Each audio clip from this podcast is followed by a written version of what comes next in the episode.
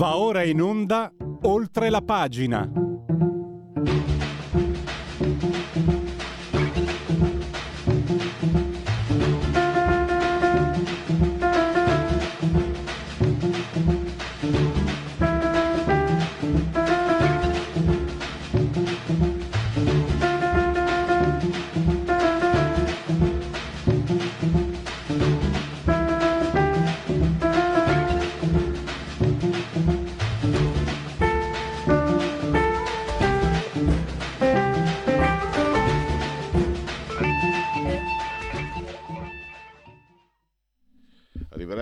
Applausi, certo, per questa meravigliosa sigla di oltre la pagina di, di oltre, sì, oltre la pagina di Radio Libertà che state seguendo in simultanea quando sono scoccate le 10.40 e con gli applausi qui insieme al grande Federico Dottor Borsari assiso sulla tolla di comando in regia tecnica entrambi siamo sospesi a 131 metri sopra il livello del mare con temperature africane, almeno qui dentro, 26 gradi centigradi sopra lo zero, mentre eh, quelle esterne le dico dopo. Intanto permettetemi di salutare con il consueto abbraccio forte, forte, forte la signora Carmela, la signora Anna e eh, la signora Clotilde. Loro esistono come se esistono. E anche se qualche piccolo macaco mi risulta abbia messo in discussione, esistono, caro piccolo macaco, vai torna a fare tondini, che è il tuo mestiere. e esistono e ci seguono e ci seguiscono, eh, nonostante qualche ignorantone che ha messo in dubbio l'assoluta verità sintattica di teledizione. Eh, ci seguiscono dal canale 252 dell'elettrodomestico più amato, il televisore, perché Radio Libertà è una radiovisione. Quindi chi si abbona a Radio Libertà campa oltre cent'anni. Meditate, gente, meditate. Potete continuare comunque a farvi eh, cullare dall'algido suono digitale della radio DAB oppure seguirci ovunque voi siate grazie alle applicazioni dedicate a iOS e Android, smartphone, phone, iPad, mini iPad, smart television, anche Alexa, Alexa accendi Radio Libertà, passa parola, saremo riconoscenti, Far TV e poi Radio Libertà è anche sul social di ultima generazione, Twitch, sempre su YouTube e naturalmente la pagina Facebook e l'ottimo nonché abbondante eh, sito Radio Libertà Net. Tra poco abbiamo il primo ospite che lo via telefonica. E mi manca per esaudire i convenevoli formulaici 18.3 gradi centigradi esterni, sempre sopra lo zero, ovviamente 46% l'umidità, 1014.6 millibar la pressione. C'è una rete europea e ieri eh, Francesco Giubilei, lo sapete, saggista, editore e presidente della Fondazione Tattarella, fa parte del Comitato Scientifico per il Futuro dell'Europa, scrive sul giornale, ha ricostruito una rete davvero, devo dire che leggendo il suo articolo non pensavo fossero in tanti e naturalmente organizzati, tant'è, Elis Lane ha detto Guardato, non guardate il dito, ha detto Elis Lane. La Digos di Padova invece ha guardato i codici e eh, ha accusato i teppisti climatici che hanno creato danni enormi di associazione a delinquere. Tra l'altro ho visto anche a Milano oggi era sul giornale eh, il teppista, professore di matematica che ha creato non so quanti danni qui a Milano, Beppe Salla non si sogna neanche di costituirsi parte civile, sapete cosa vuol dire che quei soldi lì li tiriamo fuori noi grazie a questo cretino che va a devastare opere pubbliche, monumenti, opere d'arte eccetera eccetera. Voi, non vuoi dargli del cretino, cioè, possiamo dargli dei cretini almeno, possiamo, possiamo. E poi se ci credono veramente, la storia è piena di esempi nobili e alti Jan Palak, tanto per dirne uno.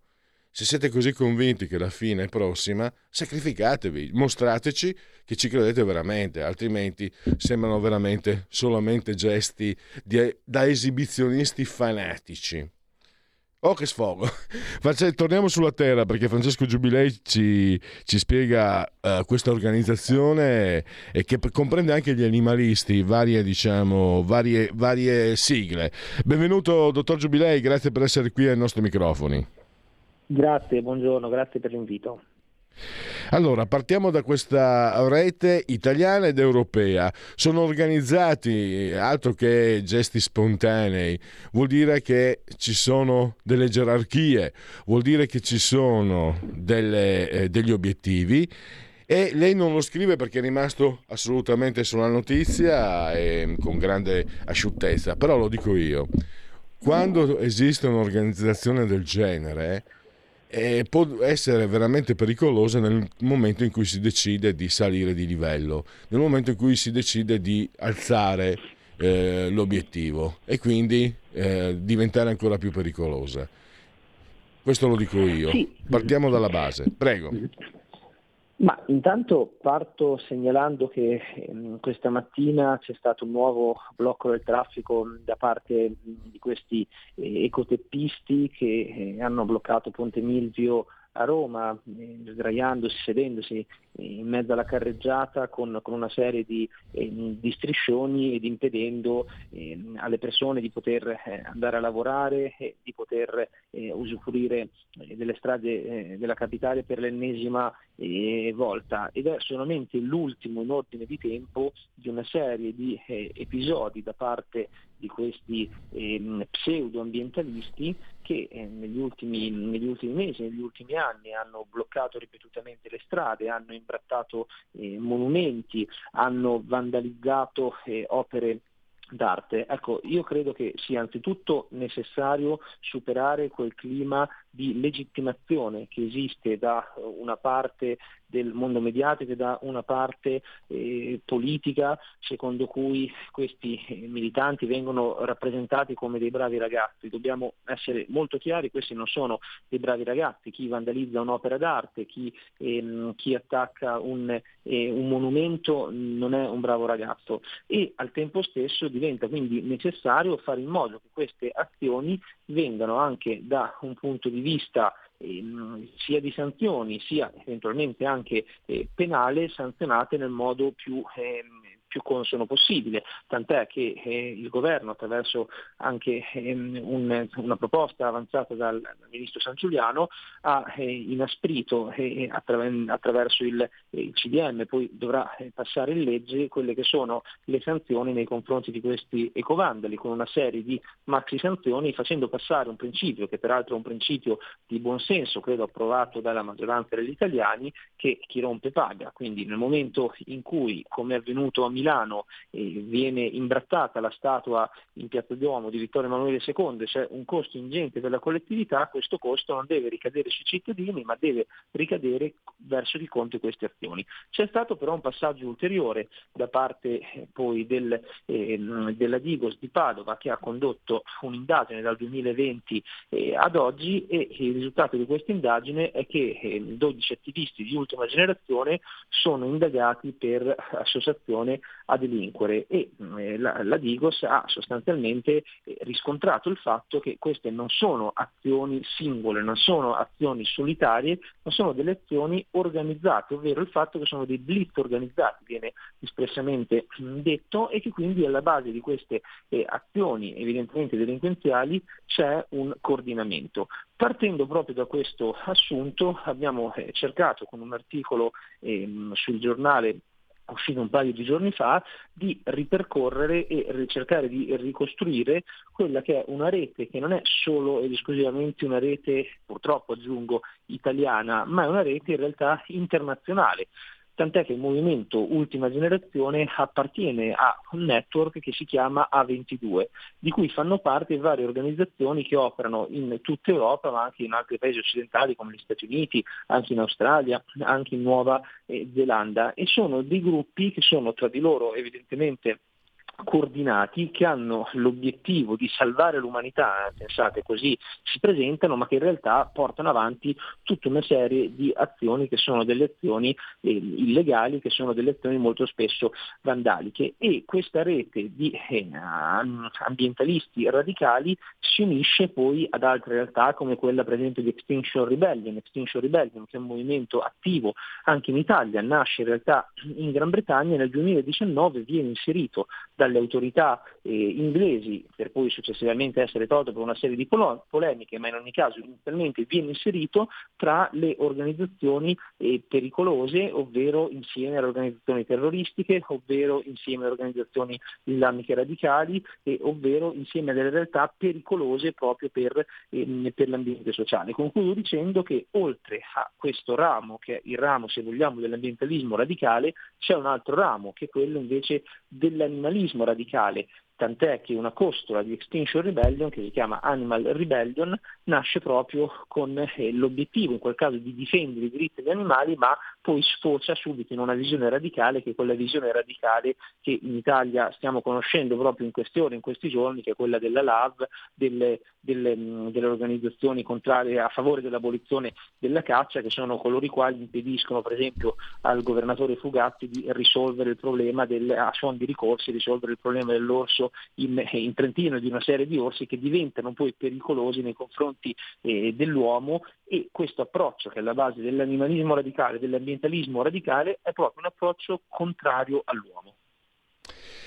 Eh, il fatto che mh, mm, siano da prendere sul serio lo ha dimostrato, lo ha riportato lei anche eh, nel 2019 in Inghilterra Animal Rising eh, fu eh, indagata eh, praticamente come, come, organizzazione terrorista forse estremizzo un po' troppo però in quel senso lì poi ci furono le proteste e mm, la, la, la, mm, gli inglesi ma gli inquirenti inglesi dovettero fare un passo indietro, però è significativo che si, sia, si, sia, si stia guardando in quella direzione.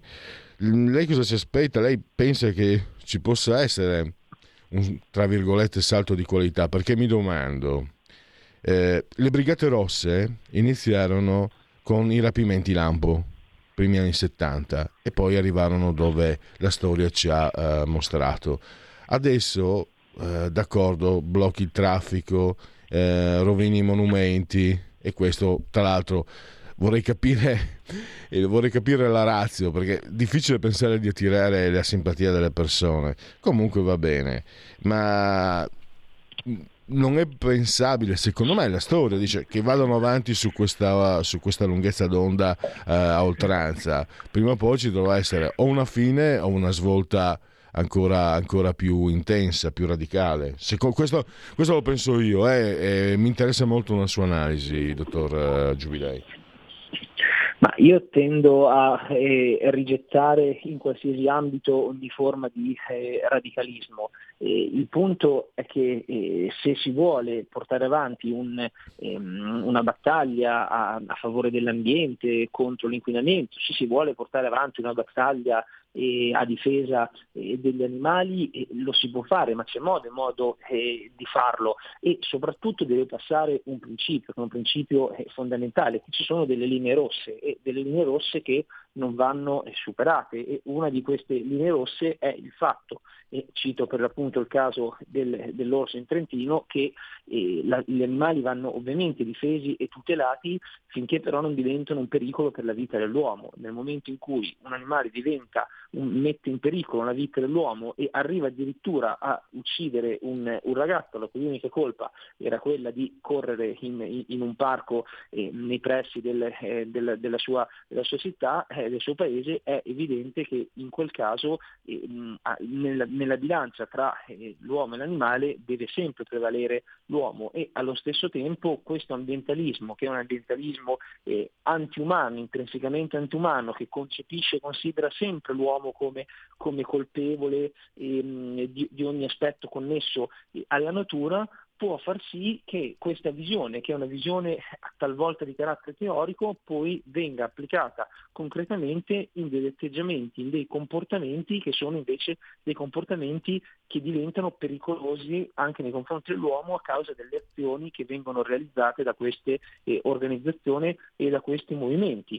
Quindi il rischio che quanto è avvenuto già in altri paesi, in particolare in Gran Bretagna con Extinction Rebellion, dove ci sono state talvolta anche delle azioni che sono state delle azioni di carattere violento contro, eh, contro le persone, eh, è un rischio che esiste, è un rischio concreto. E, ehm, un, proprio qualche, qualche, settimana fa eh, a Milano è capitato che, eh, faccio qualche, qualche, esempio concreto, è capitato che questi attivisti di, eh, di ultima generazione o comunque di alcune eh, organizzazioni ambientaliste eh, sgonfiassero le, eh, le, le gomme delle, delle, automobili, inizialmente dicevano dei sub, poi l'hanno fatto anche in automobili che non erano in realtà dei sub perché il proprietario dell'automobile è colpevole di generare inquinamento e di generare emissioni di eh, CO2 e il passaggio da questi atti che sono comunque già di per sé violenti, non contro l'uomo in sé, ma contro una proprietà e comunque sono, sono dei gesti eh, contrari al buon vivere, buon vivere, civile, possono poi sfociare, come per l'appunto è avvenuto in altri paesi, in un qualcosa di più radicale, esiste, c'è a mio modo eh, di vedere. Per questo bisogna intervenire cercando di fare in modo che eh, non, non si vada oltre e cercando di fare in modo che si metta un punto. Però a me quello che preoccupa non è solo l'azione di questi eh, milita- pseudo-militanti, di questi ecovandali, a me quello che preoccupa di più è il clima di eh, legittimazione in cui operano molto spesso, ovvero il fatto che ci sono eh, tante persone che giustificano questi gesti e, gesti e non solo li giustificano, ma li legittimano e il fatto che loro possano per l'appunto operare all'interno di un, di un contesto in cui se è vero che la, la stragrande maggioranza degli italiani è contraria a queste azioni, le considera delle azioni vandaliche, è altresì vero che eh, una, una, parte della politica e una parte del, eh, del, mondo degli opinionisti, giornalistico, che quindi ha anche un'influenza nel, nel, eh, nel dibattito, considera le loro azioni come delle azioni giuste e questo è sinceramente preoccupante. Ecco, Giubilei, pensavo questo, lei ha detto una parola prima, ha detto anti, e noto questo. Guardi che negli anni 70, mm, fino all'omicidio Moro, eh, l'opinione pubblica tutto sommato non era così nemica delle Brigate Rosse come si voleva far credere, ma proprio questo è il punto. All'epoca, allora, partiamo dalla base, il giovane necessariamente è contro, se non è contro un giovane è meglio che cambi mestiere e diventi subito vecchio. Queste energie nel passato hanno trovato ideologie sbagliate, giuste, non mi importa, ma sono sempre state contro. No? Quindi eh, contro il potere, contro il padrone, contro chi sfruttava i lavoratori nelle fabbriche, nelle officine, eh, contro. Qui invece abbiamo l'anti e soprattutto registro questo. Lei dice tante persone. Io, io osservo questo, ho l'età per ricordarmelo. Chi era contro aveva la grande stampa contro, gli opinionisti contro, il potere contro, la televisione contro, la politica contro di lui, contro di lui. Adesso questi, Ellis Lane dice, ah, non guardate il dito e non viene seppellita. Non viene... I, I, compagni che sbagliano, detto da non ricordo più chi negli anni 70, fu, fu divorato chi lo disse, eh, grosso modo quel concetto. Cioè, questi signori hanno il grande potere che li copre e certe volte mi viene da pensare che forse non solo li copre, ma pure li alimenta, ma questo è un pensiero cattivo del, del martedì mattina. No, il problema è che eh, questi, questi giovani, che poi non sono sempre giovani, perché poi in realtà se guardiamo il, ehm, le persone che, hanno, ehm, che, sono state indagate dal, dalla Digos di Padova eh, si va da 17 anni a 50 anni, quindi non sono sempre eh, de, de, dei giovani eh, che senza esperienza, che lottano per, per un ideale, perché non è sempre questo il caso di questi ambientalisti, in ogni caso giocano a fare i rivoluzionari, loro si pensano, pensano di essere trasgressivi, pensano che, eh, che sia un qualcosa di rivoluzionario gettare la vernice contro, contro un'opera d'arte o imbrattare un monumento, invece sono i più conformisti in assoluto e lo dimostra il fatto che proprio un, un, certi mondi mainstream appoggiano e avvallano le, eh, le, loro, eh, le, loro, idee e quindi sono sostanzialmente dei finti rivoluzionari. Oggi in realtà il vero rivoluzionario è chi eh, vuole conservare eh, la natura a, a, contatto con, con una visione che sia di carattere identitario. Il vero rivoluzionario è colui il quale crede che vada conservata la natura in quanto terra dei padri, in quanto un qualcosa che ci è stato donato da Dio, in quanto un qualcosa che è parte del, eh, del nostro essere e del creato, che crede che uomo e natura siano parte di uno stesso grande, grande insieme, non certo questi, eh, questi pseudo-rivoluzionari che peraltro godono di una visibilità da un punto di vista eh, mediatico che è enorme, cioè le loro, le loro azioni hanno hanno un eco molto, molto grande proprio perché vengono considerati, se vogliamo, eh, uno strumento per eh, una visione che è la visione di una eh, transizione ecologica, che è una transizione ecologica non nell'accezione del concetto positivo del termine, quindi cercare di eh, diminuire l'inquinamento, cercare con buon senso di approcciarsi alla tematica eh, ambientale per fare in modo che le nostre siano città più verdi, che aumenti la qualità della vita dei cittadini. No, sono in realtà il, se vogliamo il braccio armato, consentitemi questa, eh, questa, definizione, per ora non cruento fortunatamente, però sono eh, per l'appunto il, le, gli strumenti di una concezione del, della transizione ecologica nell'accezione più radicale del termine e nell'accezione più ideologica del termine, ovvero quella visione che ci vuole per l'appunto far cambiare il nostro stile di vita, fare dismettere usanze e tradizioni che, che ci appartengono, quella visione che non tiene in considerazione in modo eh, assolutamente eh, ideologico, non tiene in considerazione gli aspetti socio-economici connessi anche a tanti settori, dal settore eh, industriale in avanti, che invece danno lavoro a, a milioni di persone e che ehm, per l'appunto rischiano di essere messi in discussione se non totalmente eliminati con eh, questo approccio di carattere radicale della tematica ambientale spazio a disposizione. Ringrazio ancora e a risentirci presto Francesco Giubilei. Grazie davvero. Grazie, grazie a voi. Mondo di Tarkus, Gabriele Manzini e Sandro Roda in un viaggio attraverso la storia della musica progressive dalla nascita alle nuove contaminazioni. Ogni sabato dalle 21.30. La tua radio. Stai ascoltando Radio Libertà. La tua voce libera, senza filtri né censura. La tua radio.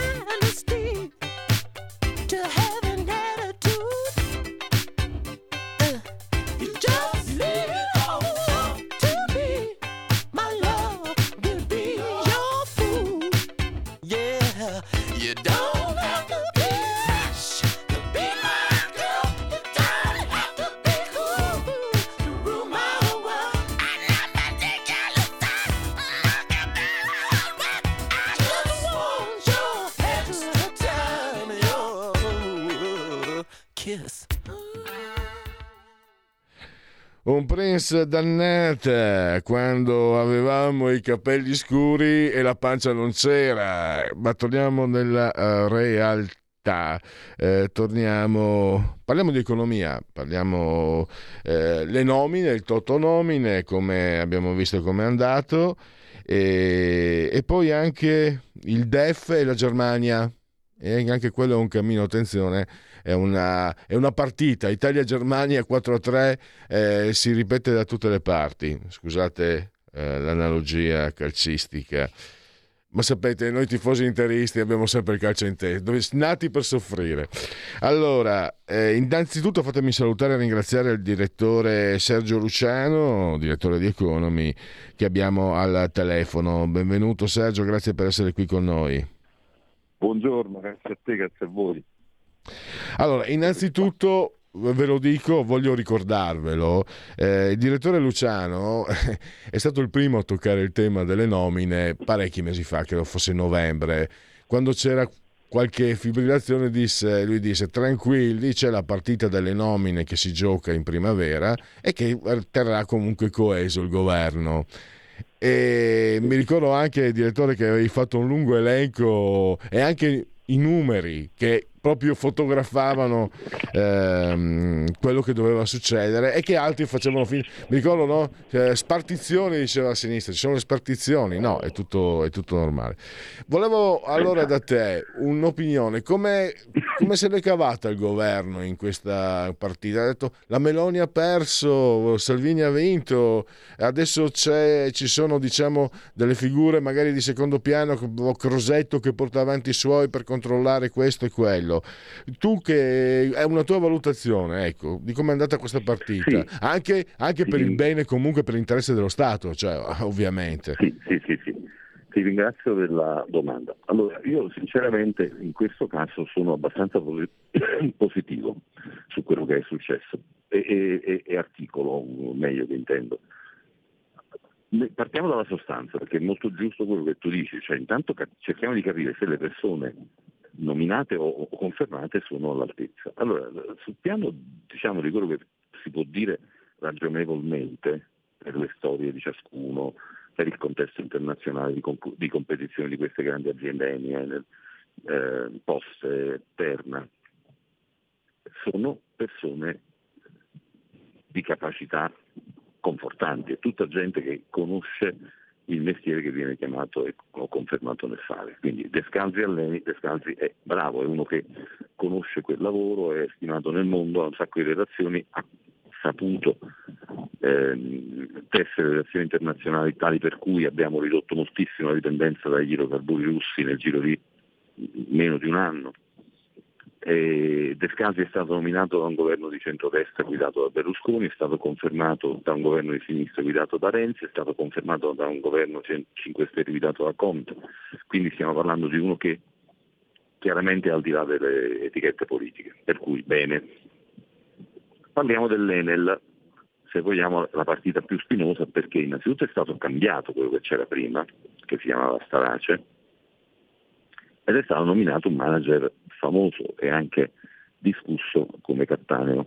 Attorno a questa nomina si è detto che la, che la Meloni abbia, tra virgolette, perduto un, un punto. Io dico, secondo me la Meloni è stata intelligente nel capire che il candidato effettivamente in prima battuta non preferito da lei, perché Cattaneo in prima battuta stato, è stato proposto dalla Lega col consenso di Forza Italia, però era un candidato molto valido perché Fabio Cattaneo eh, ha un caratteraccio, notoriamente, però è un signore molto bravo, è un signore che ha fatto una grande carriera nel privato, Telecom, Italo, e che quando è stato nominato amministratore delegato la prima volta eh, di un'azienda pubblica, cioè la Fiera di Milano, ha fatto benissimo. Poi è andato alla RAI, è andato da Berlusconi come direttore generale e durante il suo mandato le reti RAI hanno superato le reti Mediaset, quindi voi immaginate Berlusconi che nomina un direttore generale alla RAI, il quale è talmente bravo che gli toglie mercato, si vede come era contento. E poi eh, eh, è andato a Terna dove ha fatto un ottimo lavoro, quindi Cattan è bravo. La Meloni aveva in mente un altro nome, Stefano Donnarumma, che secondo me di una buona quindicina d'anni più giovane di Cattaneo, forse più di 15 anni più giovane, che probabilmente che lavorava a Terna, dove è stato sostituito da questa Giuseppina Di Foggia, che è una manager, per la prima volta una manager capo di un'azienda, di un'azienda pubblica direttamente controllata dal, dal, governo, e anche questa è una cosa intelligente e giusta, un buon segnale. Io la Di Foggia non la conosco, ma ha un curriculum spaziale, lavora nel privato, non ha connotati politici, cioè, ma che io vogliamo dire, e dicevo, Donnarumma... Eh, direttore, scusami, c'era il pettegolezzo, dicevano che la Foggia era amica della sorella della Meloni, che pare sia influente. allora, eh, io questo non lo escludo, però attenzione, se tu domani mattina eh, vieni nominato amministratore delegato della radio, te lo auguro che te lo meriteresti, e hai bisogno a quel punto di un direttore, mm, probabilmente pensi a qualcuno che conosci oppure che, conosce, che conosci e stimi oppure che stima e conosce direttamente una persona di cui tu ti fidi. Cioè, è, attenzione, altro è il criterio del familismo, per cui io nomino mio cognato, parlando di Lollo Brigida, perché il mio cognato è solo per quello. Altro è che Lollo Brigida è diventato cognato dopo aver fatto carriera nel partito, quindi non c'entra niente. Altro è se io mi trovo in una posizione di responsabilità e mi, mi prendo referenze su eh, possibili collaboratori, da, da, da, dal mio mondo di conoscenze, che può essere la società di cacciatori di teste, senz'altro, ma può essere pure mia sorella. Di, di per sé non ci vedo niente di male. Vediamo cosa, cosa è successo con questa nomina. È successo per la prima volta, con buona pace di Draghi, di Gentiloni, di Renzi, di Berlusconi, di Conte, di... una manager donna viene nominata amministratore delegato con pieni poteri di una grande azienda pubblica, peraltro strategica e perna, questa che ci porta l'elettricità in tutta Italia, è una che non ha mai lavorato nel pubblico, non ha mai preso un'etichetta, un, cad- un cadreghino per motivi politici, non ha la testa, e, insomma, voglio dire, e quante ne vogliamo? Cioè, è amica della sua, e può essere che è buon per lei, lì, cioè, però io non ci vedo niente di male.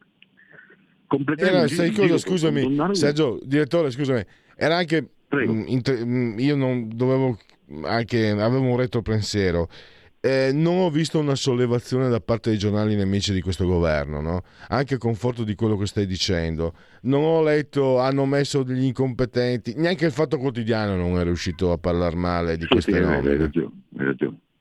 Eh, poi pensa, il Fatto Quotidiano ha espresso nel Consiglio di amministrazione dell'ENI la propria ex presidente o amministra- consigliere di amministrazione della Lucia Calvosa e quindi l'ENI è, un'altra azienda che è ecumenica, cioè stiamo parlando di 83 miliardi di fatturato, fondamentali per il PIL del nostro paese, fondamentali per la, per la vita energetica del nostro paese. Pescalzi ha più potere del ministro degli esteri e si comporta in maniera molto sobria, insomma, voglio dire, nessuno è perfetto, non stiamo parlando di Dio in terra, stiamo parlando di persone che però hanno credibilità, per cui alla fine, per concludere, Donnarumma è uno un manager che la Meloni apprezza, che probabilmente si farà un periodo in una posizione di minore rilievo di quello che la Premier immaginasse all'inizio, ma che sicuramente al giro delle nomine del prossimo anno, che ce ne sono di altre ugualmente importanti, potrà prendere le cose più importanti sempre che dire, si dimostri all'altezza, sempre che rimanga questo rapporto di fiducia. Per cui nell'insieme sì, c'è stata una, la, la, la, la, valutazione politica collegiale, però è andata bene. Abbiamo visto delle baggianate in passato sul tema delle nomine, sia a carico del centrodestra di governo precedente, quello a guida berlusconiano, sia a carico del centro terrificanti rispetto a queste, di questo turno qui. Va detto, perché non dirlo? Poi loro, il governo sta facendo anche delle cose male o poco, lo, lo diciamo, no? quando capita abbiamo detto, lo diremo. Però queste nomine sono andate bene, punto. Eh, direttore, eh, prima di passare anche a quel tema di cui ti sei occupato, no? la trattativa Italia-Germania in previsione del patto di stabilità, sì. la notizia di oggi, sole 24 ore, ogni giorno la sua pena, spesa record per gli interessi sul debito, 1398 euro a testa, il doppio della media eh, UE. Eh, è, un, è, qualcosa che comunque già si sapeva, come, come sì, la commenti sì. questa apertura del Sole 24 Ore? Beh, è, emergono periodicamente con, il, uh, col, col, con l'avvicendarsi delle settimane, dei mesi e delle stagioni, no? come il polline, eccetera. emergono i dati che confermano e fotografano numericamente le realtà diciamo, macroeconomiche che si conoscono. In questo momento il debito pubblico italiano va, va, meglio di quello che temessimo, perché si è ridotto al 140%, 40 qualcosa per cento del PIL, ma significa una montagna di, di, soldi, perché il PIL è 1900 miliardi, quindi 140% stiamo parlando di eh, 2500 miliardi di stock, quindi dei titoli di Stato emessi che vanno sostituiti man mano che scadono, perché non è che possono poi rimborsarli e rimani senza soldi. Tutti questi titoli vengono emessi con dei rendimenti che vanno poi onorati, quindi pagando le cedole, ed è appunto il costo cosiddetto del servizio al debito, quindi il debito eh, va servito, va servito col pagamento degli interessi, questi interessi sono messi a bilancio perché sono gli interessi dell'emissione, cioè non c'entrano con l'andamento della, del prezzo di quel titolo in borsa. Eh, gli interessi, io emetto oggi un titolo a 5 anni e prometto a chi lo compra di dargli il 5% all'anno, glielo devo dare. Poi se quel titolo in borsa al mercato secondario per chi lo vende prima della scadenza cambia valore e quindi eh, quel 5% che io ho promesso in realtà eh, diventa una magra consolazione perché il valore della, del titolo in sé è diminuito, è, è, un problema di chi lo vende prima. Ma chi tie, compra un titolo di Stato e lo tiene a scadenza deve essere remunerato per il um, tasso di interesse che ha um, scelto, comprando quel titolo in quel momento, e questo è il costo del debito, quindi si sapeva. Enorme, sì signore, così come è enorme il debito, ma mh, mm, ci sono due variabili. Una fondamentale rispetto al debito, che nessuna manovra fiscale potrebbe mai essere eh, incisiva su, su, questa montagna di debito come potrebbe esserlo la crescita economica che sta andando un po' meglio del previsto perché si prevedeva 0,6 e si prevede 1% del PIL. Quindi capite bene che l'1% del PIL sono 190, uh, eh, sono, sono 19 miliardi, quindi con lo 0,4% in più stiamo parlando di 8 miliardi in più di, di PIL che significa più entrate fiscali e significa più soldi sostanzialmente per, nelle casse dello Stato. Quindi questa cosa va meglio. Certo, e qui mi collego con quello che dicevi tu, cioè la, la Germania, la trattativa europea, quindi innanzitutto con i tedeschi per il rinnovo del patto di stabilità che l'anno prossimo torna in funzione. È chiaro che noi partiamo zavorrati, però la zavorra eh, che ci frena come dire, è un po' meno fosca di quella degli anni 10, di quelli degli anni scanditi dal, dal governo Monti di emergenza, che, se, col quale non saremmo mai usciti dall'emergenza se non fosse stato per Banca Centrale Europea di Mario Draghi, perché all'epoca c'era il culto dell'austerità.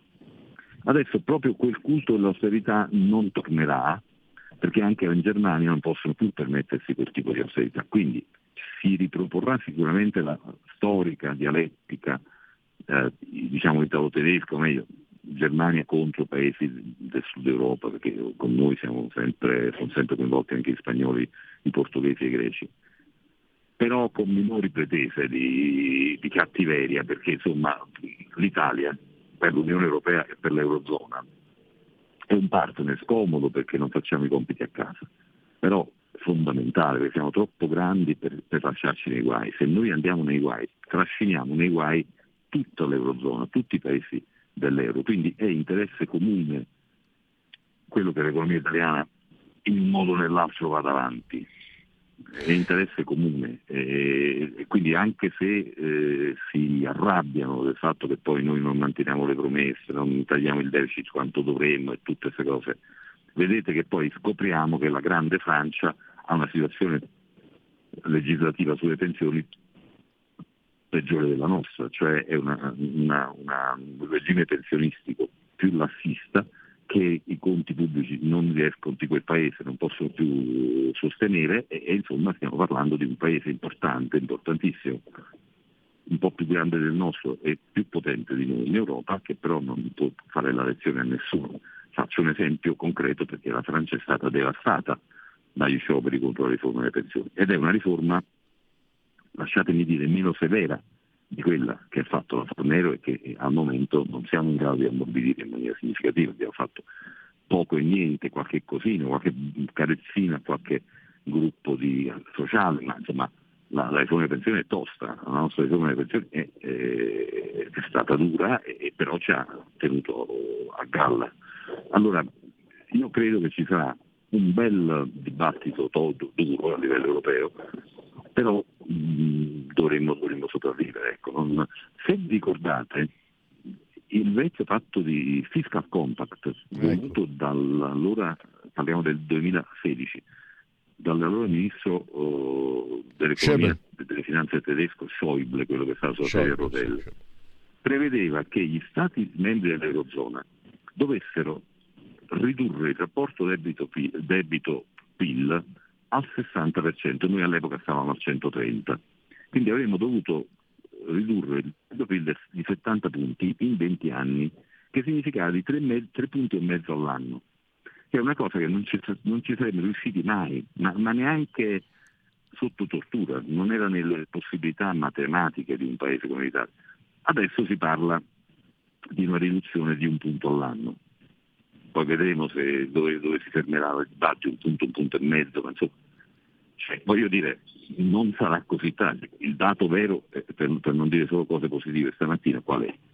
È che noi non abbiamo nei nostri conti pubblici e questo si capisce leggendo il documento economico-finanziario approvato la settimana scorsa dal governo, non abbiamo nessun margine per fare interventi importanti, diversi da quelli noti, sulla fiscalità e appunto sulle pensioni. Quindi dobbiamo accontentarci dei piccoli interventi di assaggio sia sulla flat tax che è stata ampliata ma certo non generalizzata come si, si, si ritiene si promette di fare entro la legislatura, sia sulle pensioni dove appunto una, un ammorbidimento vero della Fornero era vagheggiato, auspicato, ma non ci sarà, e sia sul cuneo fiscale, cioè sull'alleggerimento della pressione fiscale sui salari, sugli stipendi, perché non ci stanno i soldi. E, e quindi o, o, li troviamo questi soldi nella crescita economica e lì un po' di speranza c'è, però insomma non è che adesso anziché 0,6 fare l'1, se saremo fortunati faremo l'1.2, ma insomma noi facciamo il 4.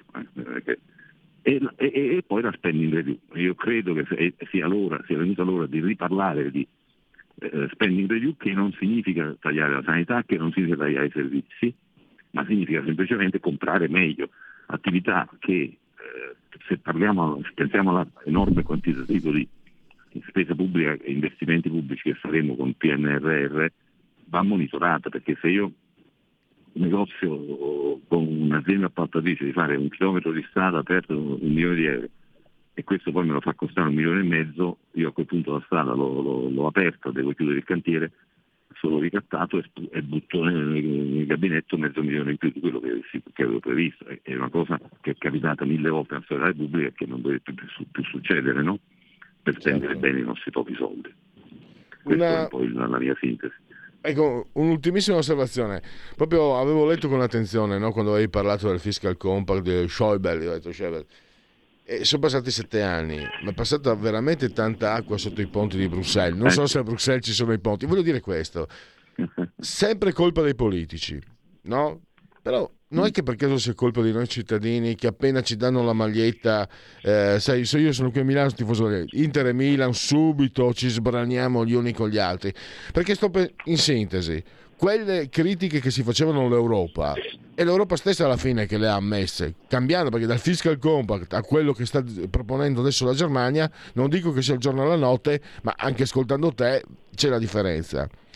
Al tempo stesso Uh, quello che eh, erano certi problemi, certe, certe, misure comunque da portare avanti per i conti dello Stato erano, uh, erano misure comunque da, da, mettere in atto. Invece si è visto, ma mi ci metto in mezzo io, figuriamoci questa radio che è sempre stata schierata, no? Ah, bastardi, schiavisti dell'Europa, irresponsabili, vergognosi, ci portate alla fame, euro, eurofobi, eurofobi xenofobi. Ecco, se avessimo eh, raffreddato eh, il cervello e avessimo riflettuto, forse avremmo perso meno tempo.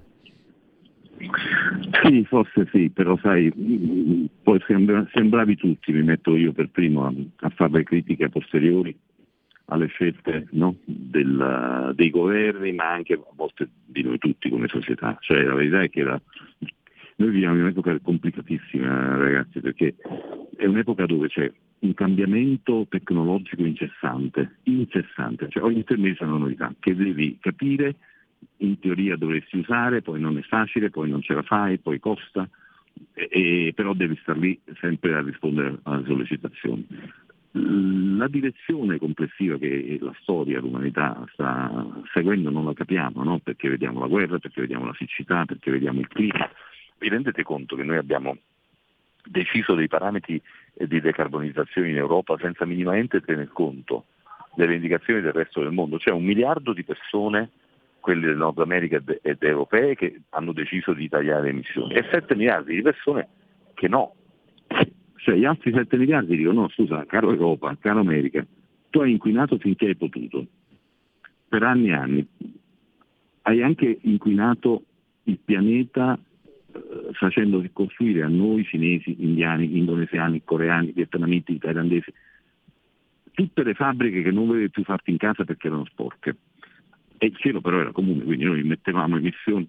Adesso pretendi che noi queste fabbriche le chiudiamo perché tu non vuoi più inquinamento e noi dovremmo mangiare pane e cipolla perché dopo aver servito ai tuoi interessi con l'inquinamento che ci facevi fare in casa senza sapere che poi finiva nel cielo, senza calcolare che poi finiva nel cielo di tutti, e adesso ci dovremmo fermare, mm, non si fermeranno mai. Quindi non sappiamo che pensare, la verità è questa, che su tanti fronti delicatissimi per la nostra vita e il nostro futuro, oggi noi contemporanei non, non sappiamo che pensare. In Occidente, eh, per le ragioni che ho riassunto, ma anche poi minimamente, perché se, se, guardi le robe dall'altro punto del mondo, eh, eh dall'altro punto del mondo cioè, abbiamo un milione di persone, 50 milioni di americani che hanno 6.000 testate atomiche che da soli spendono come spesa militare annuale più di tutto quello che spendono gli altri 10 paesi dal secondo all'undicesimo posto per spesa militare, comprese Cina e Russia, e, e, e, quindi questi 350 milioni di abitanti con questa forza economica, con questa forza militare, vogliono dire ai restanti 7 miliardi come si devono comportare, come devono vivere, che la democrazia nostra è giusta, la loro è sempre dittatura, che probabilmente è vero, mi fa schifo, non mi cambierei mai, però capito che voglio dire, non si capisce niente, per cui in una situazione di questa complessità, e meno male che la pandemia è finita, perché non, ricord- non dimentichiamoci un anno e mezzo fa di questi tempi come stavamo, è chiaro che si fanno delle cazzate, è inevitabile. Eh, il mio io... pensiero un po', mi rendo poco economico, no? Ti pare? Però sincero. No, beh, assolutamente um, appunto un'osservazione, eh, ma anche molto equilibrata. Eh, Direttore, purtroppo abbiamo esaurito lo spazio, il tempo. Io ti ringrazio davvero, è stato un piacere e spero di averti presto nuovamente a questi microfoni. A presto, buon lavoro. Segui la Lega è una trasmissione realizzata in convenzione con La Lega per Salvini Premier.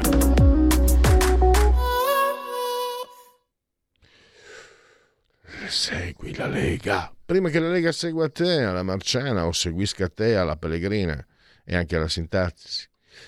Legaonline.it, questo è il sito scritto legaonline.it, tante cose si possono fare da questo sito, iscrivervi alla Lega Salvini Premier, lo si può fare con estrema facilità versando 10 euro, lo si può fare anche tramite, li si possono versare anche tramite um, PayPal, PayPal, PayPal, senza nemmeno vi sia la necessità che siate iscritti a PayPal, PayPal, PayPal quindi il codice fiscale e gli altri dati richiesti e quindi vi verrà recapitata la magione per via postale, ma se di mezzo ci sono poste italiane sono raccomandati ampi gesti apotropaici sia per le femminucce che per i maschietti, la tessera Lega Salvini Premier. Poi il gesto di autodeterminazione civica, il D43, il 2 per 1000, nella dichiarazione dei redditi, scelta libera che non ti costa nulla, lo sapete, sono soldi che lo Stato utilizzerebbe pro domo sua, voi perlomeno potete decidere eh, di eh, farli adoperare in, per attività che vi siano affini, in questo caso naturalmente affinità politiche e di pensiero, quindi il 2 per 1000 per la Lega scrivi nella tua dichiarazione dei redditi D43, D di Domodossola, il 4 decidete voi se le quattro stagioni, se i moschettieri, i fantastici, il voto, il brutto voto, eh, i cavalieri dell'Apocalisse. Il 3 invece è uno solo, il numero perfetto. E infine i, eh, le apparizioni radio televisive eh, degli esponenti politici, dunque abbiamo eh, un doppio Alessandro Morelli all'aria che tira alle 12 al termine di questa trasmissione, il sottosegretario della Presidenza del Consiglio e poi mh, mm, successivamente alle 13.40 a un giorno da pecora Rai Radio 1, una delle trasmissioni storiche di Radio Rai poi Annalisa Tardino, europarlamentare, eh, sempre oggi pomeriggio alle 14.30. Ancora oggi pomeriggio, ma alle 17.15, col tè. Massimo Bitonci da Padova, mm, Economia, il suo pane, Sky TG24, lui è commercialista, laureato in, in Economia e Commercio. Una volta so perché avevo detto ero laureato in un'altra cosa in, uh, in, scienze politiche, no, ho detto no, io sono laureato in, scienze ecologiche. Stefano Candiani, Omnibus la 7, invece, no, c'è già stato, scusate, eh, è finita qui per quanto riguarda gli appuntamenti e anche termina qui il uh, Segui la Lega quotidiano, quindi uh, Sassufi e Time Out riprenderemo tra qualche minuto parlando di quello che sta accadendo in Tunisia. Segui la Lega è una trasmissione realizzata in convenzione con La Lega per Salvini Premier.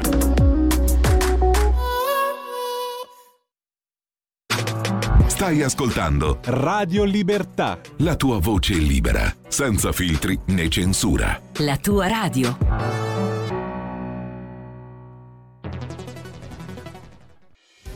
Quotidiano di Sicilia, il quotidiano d'Italia, l'informazione che ribalta i luoghi comuni, una vera visione dei fatti, l'Italia vista da sud.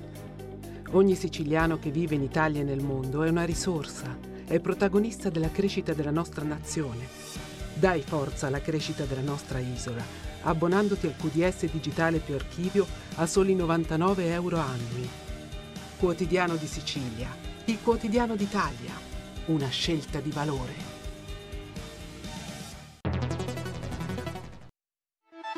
Stai ascoltando Radio Libertà, la tua voce libera, senza filtri né censure, la tua radio.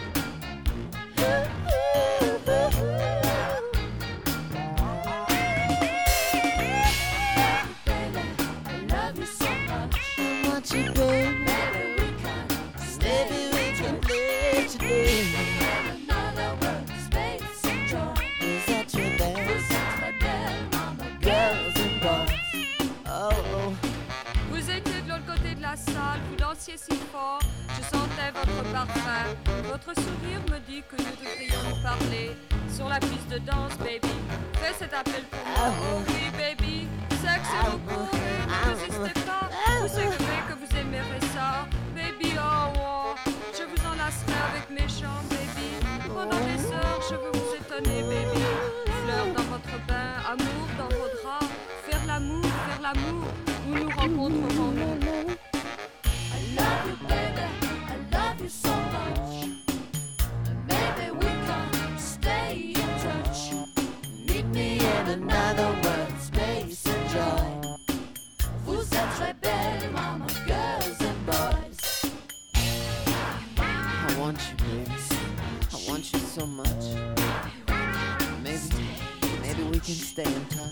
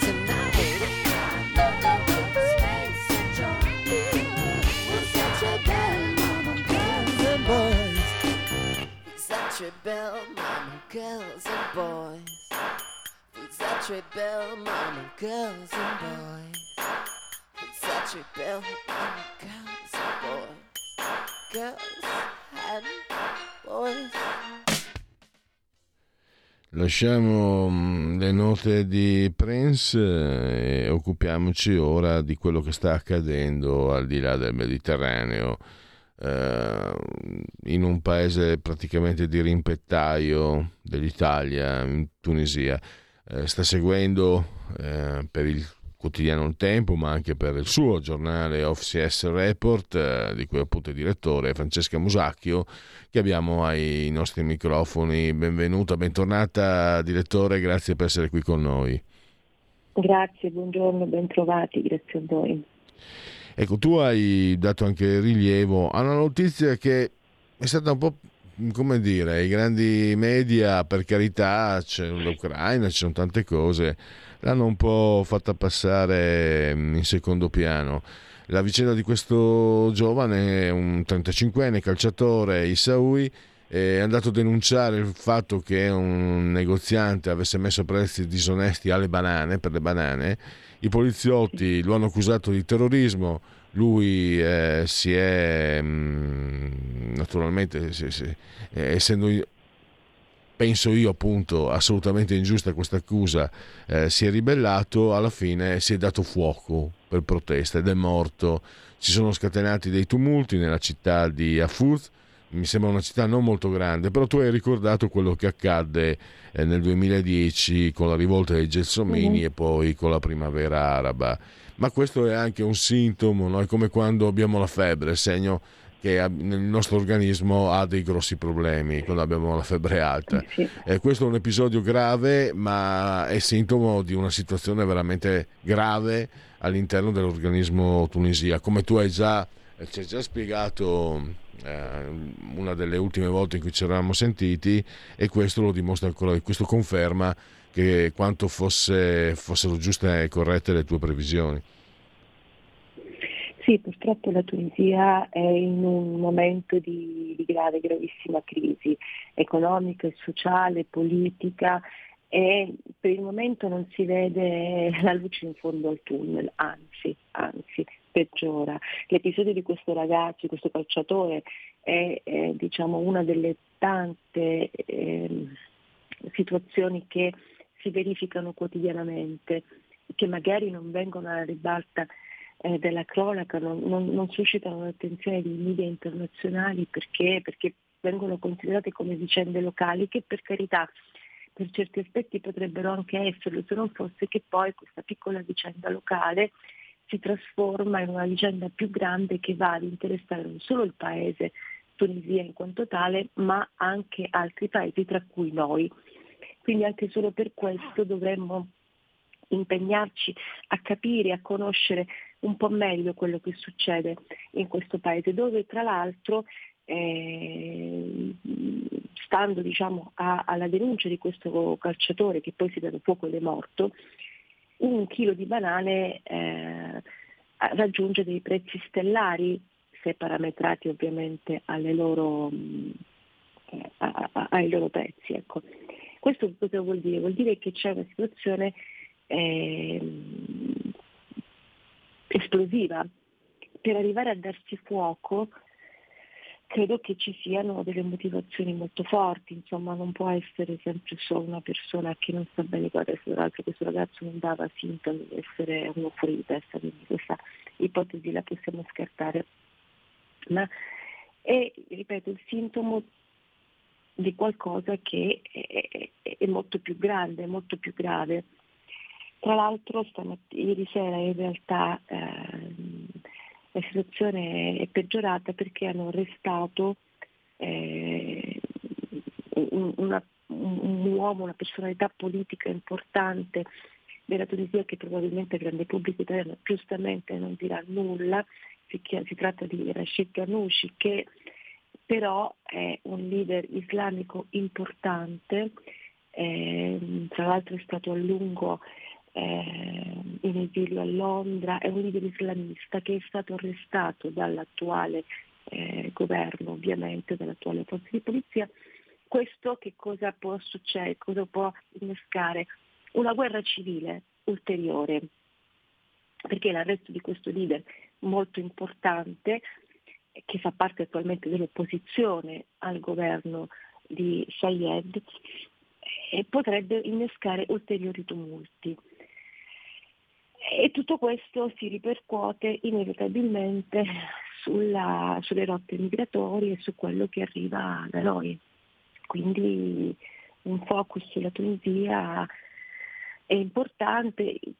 Attualmente il governo, proprio stamattina Tajani, andando lì, concludendo i lavori del G7, ha fatto sapere che eh, all'interno del G7 si è discusso eh, su come, sull'Africa, ma su come stabilizzare la Tunisia e anche il Sudan, dove da due giorni eh, è in corso un'altra guerra civile per un tentato Covid. Vabbè, insomma, C'è un, esplosiva. un- un quadro economico, un risvolto economico molto, molto importante, no? perché appunto ehm, eh, il Fondo Monetario Internazionale ha bloccato un miliardo e 900 milioni perché Sì. attende delle riforme.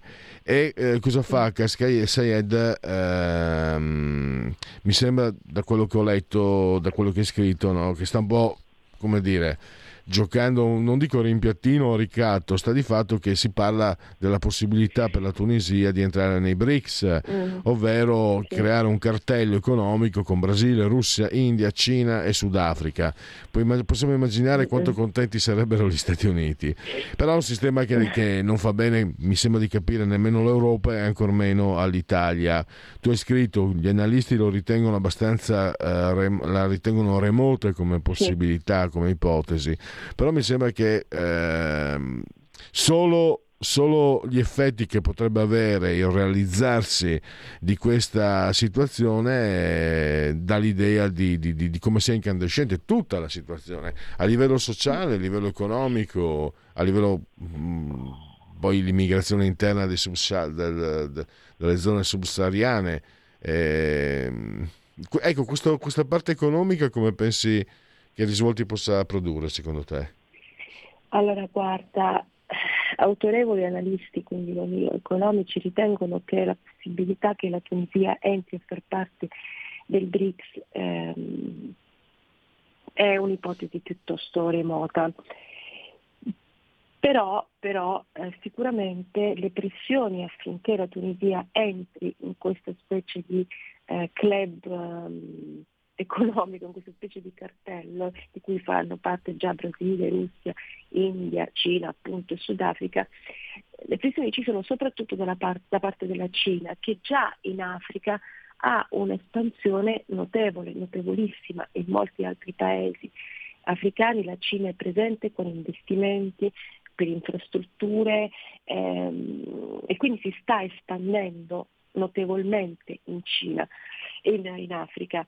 Quindi l'interesse è della Cina, anche della Russia, che come dire invece in Africa fa ehm, l'elemento destabilizzatore, la rivolta in Sudan, o meglio il, il tentato eh, golpe in Sudan, l'attuale diciamo, guerra civile, scontro fra eh, l'esercito regolare e queste- questo esercito eh, non regolare, pare sia stato fomentato dalla Russia.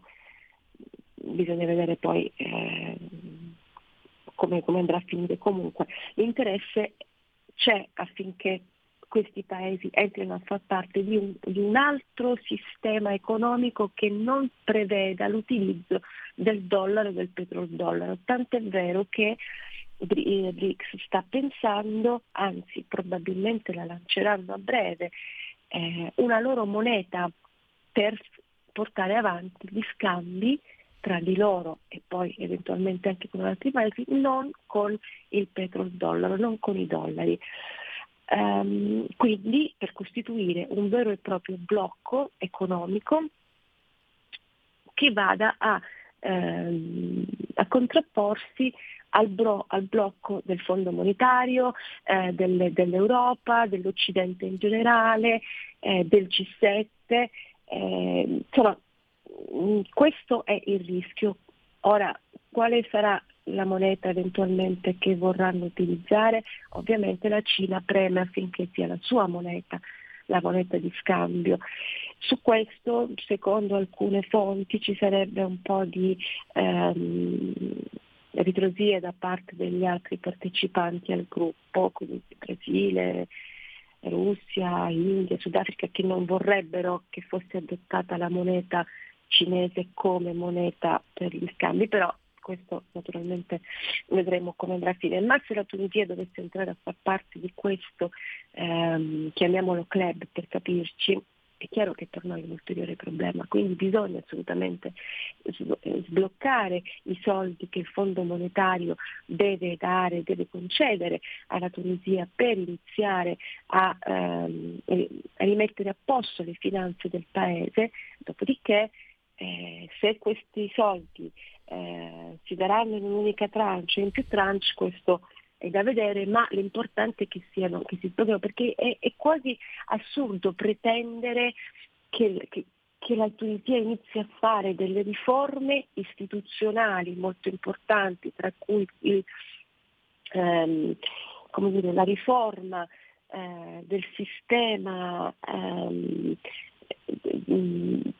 di come funziona la pubblica amministrazione, insomma, eh, si inizia da lì e poi forse ti diamo i soldi. Probabilmente è più urgente che vengano dati questi soldi per evitare il collasso totale, poi le riforme man mano verranno fatte, almeno dare una prima tranche.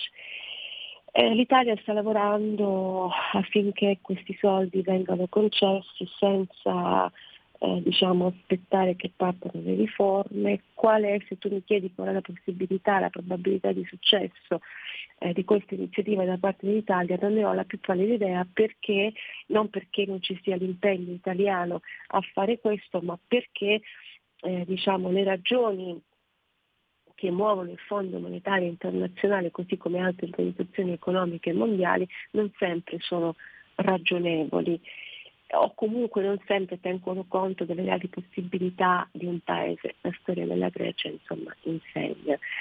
E quindi non sono particolarmente eh, fiduciosa, spero di sbagliare comunque. Ecco. Ehm, Francesca, un'ultima cosa, eh, mi ricordo anche tem- con precedenti governi eh, tu de- denunciavi il fatto di come fosse stata abbandonata qualsiasi tipo di attività, soprattutto nel Mediterraneo, attività diplomatica. Eh, quello che questi incontri, questo piano Mattei annunciato da Giorgia Meloni, i suoi incontri in Etiopia, eccetera, eh, tu vedi, intravedi un'inversione di tendenza, eh, sono eh, in, interventi diciamo di, di, di facciata oppure mh, può essere l'abbrivio di una svolta, di un'inversione di tendenza appunto rispetto a quello che abbiamo visto per molti anni? Allora, sulla carta assolutamente sì, c'è un'inversione in tendenza. Sulla carta. Nei fatti bisogna vedere come, come vengono gestite, come viene gestito questo piano Mattei. Bisogna vedere e capire, ad esempio, che tipo di eh, intervento eh, è stato fatto in Libia o si sta facendo in Libia, ok? Perché il quadrante è molto ampio e complesso, non c'è soltanto la Tunisia, non c'è soltanto la Libia, ma ci sono altri paesi da cui hanno origine i flussi migratori o che sono paesi di transito dei flussi migratori, per cui bisogna lavorare anche su questi paesi. E quindi ehm, al momento non si vedono naturalmente dei cambiamenti, ma hanno appena iniziato e quindi eh, lasciamoli lavorare. E, e, quindi sulla carta sì, sulla carta c'è, eh, c'è un, ottimo, un ottimo punto di partenza. Speriamo che poi si traduca in fatti.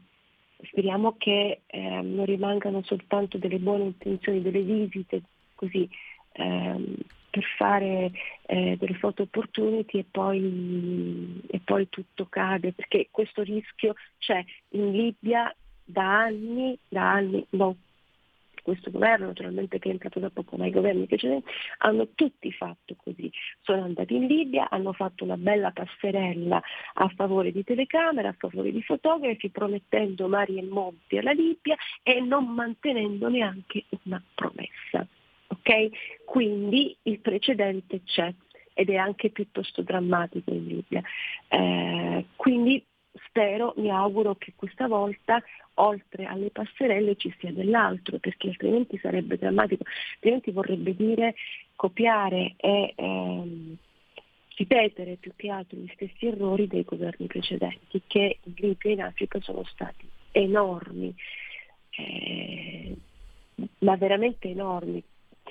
Probabilmente se si fosse intervenuto prima con una capacità e con una visione di lungo periodo, probabilmente non saremmo arrivati a questo. O comunque se anche ci fossimo arrivati, probabilmente ci saremmo arrivati con una preparazione diversa, con una capacità diversa, con una conoscenza e una presenza sul territorio diversa, cosa che oggi purtroppo in alcuni casi è totalmente da ricostruire perché siamo scomparsi dalla scena eh, politica e, e, questo io lo voglio dire for- perché lo voglio sottolineare? Perché non solo la politica deve capire l'importanza di avere una diplomazia che funziona e di essere fisicamente presenti in, in un altro paese, ma devono capire anche tutti i cittadini italiani, perché non bisogna disinteressarsi di quello che succede in Libia, in Tunisia, in Africa, anche in Ucraina. Come vedete, quello che è successo in Ucraina ci ha portato delle conseguenze, altre ce ne possono incredibili. Quindi in occuparsi e capire quello che succede fuori dai nostri confini nazionali è importante per noi stessi. Quindi anche l'opinione pubblica dovrebbe essere più stimolata sui temi della politica estera perché perché altrimenti quello che succede fuori dai nostri confini nazionali, dove noi ci sentiamo protetti, dove chi se ne frega di quello che succede fuori, l'importante è che qui le cose vanno come devono andare, e poi non è neanche vero che vanno come devono andare, ma comunque, bisogna che, che, che si conoscano per, per creare anche un movimento di pensiero culturale che vada a, come dire, a chiedere alla politica di essere presente in determinati contesti, perché non è vero che quello che succede in Libia deve essere solo ed esclusivamente l'interesse dei servizi segreti o, chi, eh, o del ministro degli esteri o di chi si occupa di geopolitica. No, no, perché come vedete quello che succede in Libia e in Tunisia poi ha delle ripercussioni anche sulla signora che va a fare la spesa al supermercato e viene aggredita da un extracomunitario eh, che gli vuole portare via la spesa. Sto facendo un esempio estremo e, e, e anche probabilmente di cattivo gusto, però è così, però è così. Allora, Certo. ehm, Devo, Francesca, siamo arrivati alle conclusioni, quindi devo, devo chiudere, ormai lo spazio è tiranno, come suol dirsi. Grazie a Francesca Musacchio, la leggiamo sul tempo e anche sulla sua, eh, sul suo giornale online di cui è direttore appunto ofcs.report. Grazie di tutto, grazie ancora e Grazie. risentirci a presto. grazie a voi, a presto. Abbiamo allora i sondaggi, eh, quanta roba. Eh, Demos MP, ehm, commissionato da Repubblica, allora, mantenere le sanzioni contro la Russia lo vuole il 61, inviare aiuti militari all'Ucraina lo vuole il 48, quindi non lo vuole il 52. Questo invece Ipsos, eh, commissionato al Corriere della Sera. PNRR, lo conosco nei dettagli 12. Eh, lo conosco ma non l'ho approfondito più di tanto. 44, non faccio mica il giornalista io, il politico. Ne ho sentito parlare ma non ne so molto, 28%. Non so cosa sia, il 16%. Eh, articolato in progetti di investimento, ne indica al massimo due di quelli prioritari digitalizzazione e innovazione 14, rivoluzione verde transizione ecologica 27, infrastrutture eh, potenziamento rete ferroviaria 19, istruzione e ricerca scientifica 24, inclusione e coesione sociale e territoriale 20, per 20 salute eh, 50. Quanta fiducia ha che il PNRR venga eh, finanziato? 4% molta fiducia. Allora, 35 fiducia, sono fiduciosi, mentre 49 no, e non sa il 16. Ehm, prevede che alla fine dei progetti i contenuti saranno realizzati eh, tra- oltre il 90% 3%, 75-90% 11%, 60-75% 24%, meno del 60% 36%, non saprei, 26%. Per quale motivo non si riuscirà a, a realizzare eh, il PNR 27%? Perché siamo in Italia. Non siamo capaci di fare progetti, perché il governo non è all'altezza 21, perché i comuni e i sindaci non sono all'altezza 13, perché alcune riforme previste sarebbero impopolari, se 12%. Il governo Meloni lascerà invariato il eh, PNRR per il 12, farà alcune modifiche per il 36, farà molte modifiche per il 19, 33 non sa. Vediamo, e poi abbiamo Istat, eh, prezzi al consumo, eh, mese di marzo 2003 all'ordo dei tabacchi si registra una diminuzione dello 0,4 su base mensile e un aumento del 7,6 su base annua da più 9,1 del mese precedente. la stima preliminare era al 7,7, cominciano a scendere i prezzi e infine mercato immobiliare, compravendite nel trimestre, terzo trimestre 2022, 220.995 le convenzioni notarili di compravendita. Chiudiamo e andiamo ai genetriaci unplugged, ovviamente oggi genetriaci commemorazione e ricorrenza del vigesimo nono giorno di Germinale, mese del calendario repubblicano per tutti i martedì, martis, 18 di aprile, anno domini 2023 o 2023 che dir si voglia. Max eh, Weber non è l'economista, è un pittore poeta, se è troppo bello per essere vero, probabilmente un imbroglio. Lucrezia Borgia, sangue e rinascimento, nata a Subiaco come Gina Lollobrigida e Ciccio Graziani. Ardito Desio, Furlan di pianura, Palmanova, ma scalat- grandissimo scalatore, a volte dimentico di invecchiare. Sergio Saviano, Saviane da Treviso, anche uno dei fondatori del Male. Eh, abbiamo il regista Romolo Siena con eh, Sandra Mondaini, Raimondo Vianello, tante scuse. Oreste Lionello, il Woody Allen italiano, Claudio Sabelli Fioretti, Radical Chic, diresse anche cuore. James Woods che eh, due nomination, zero Oscar, è un QI elevatissimo, l'occhio del gatto. Rick Moranis, eh, un comico, il male trionferà sempre perché il bene è stupido. Roberto Calderoli, eh, siamo in Casalega, la politica è teatro e quando si alza il sipario faccio la mia parte, ha detto. E infine Natasha eh, Stefanes, Stefanienko, la bellissima Natasha Stefanienko, eh, 1,87 m di beltà, russa se non sbaglio, sì, eh, si può, va bene, non è che qualcuno poi dice no, aboliamo Natascia, no, abolite voi stessi se, se volete abolire cioè, eh, Natascia, Stefane, Stefan, Natascia Stefanenko. Basta, sono andato nel pallone 12.01, al tempo di ringraziarsi, ho già sforato di un minuto, ringrazio il grande Federico Dottor Bosseri, assiso solidamente sulla tolla di comando regia tecnica e grazie a tutti voi per aver scelto anche oggi Radio Libertà. Miau. Avete ascoltato oltre la pagina.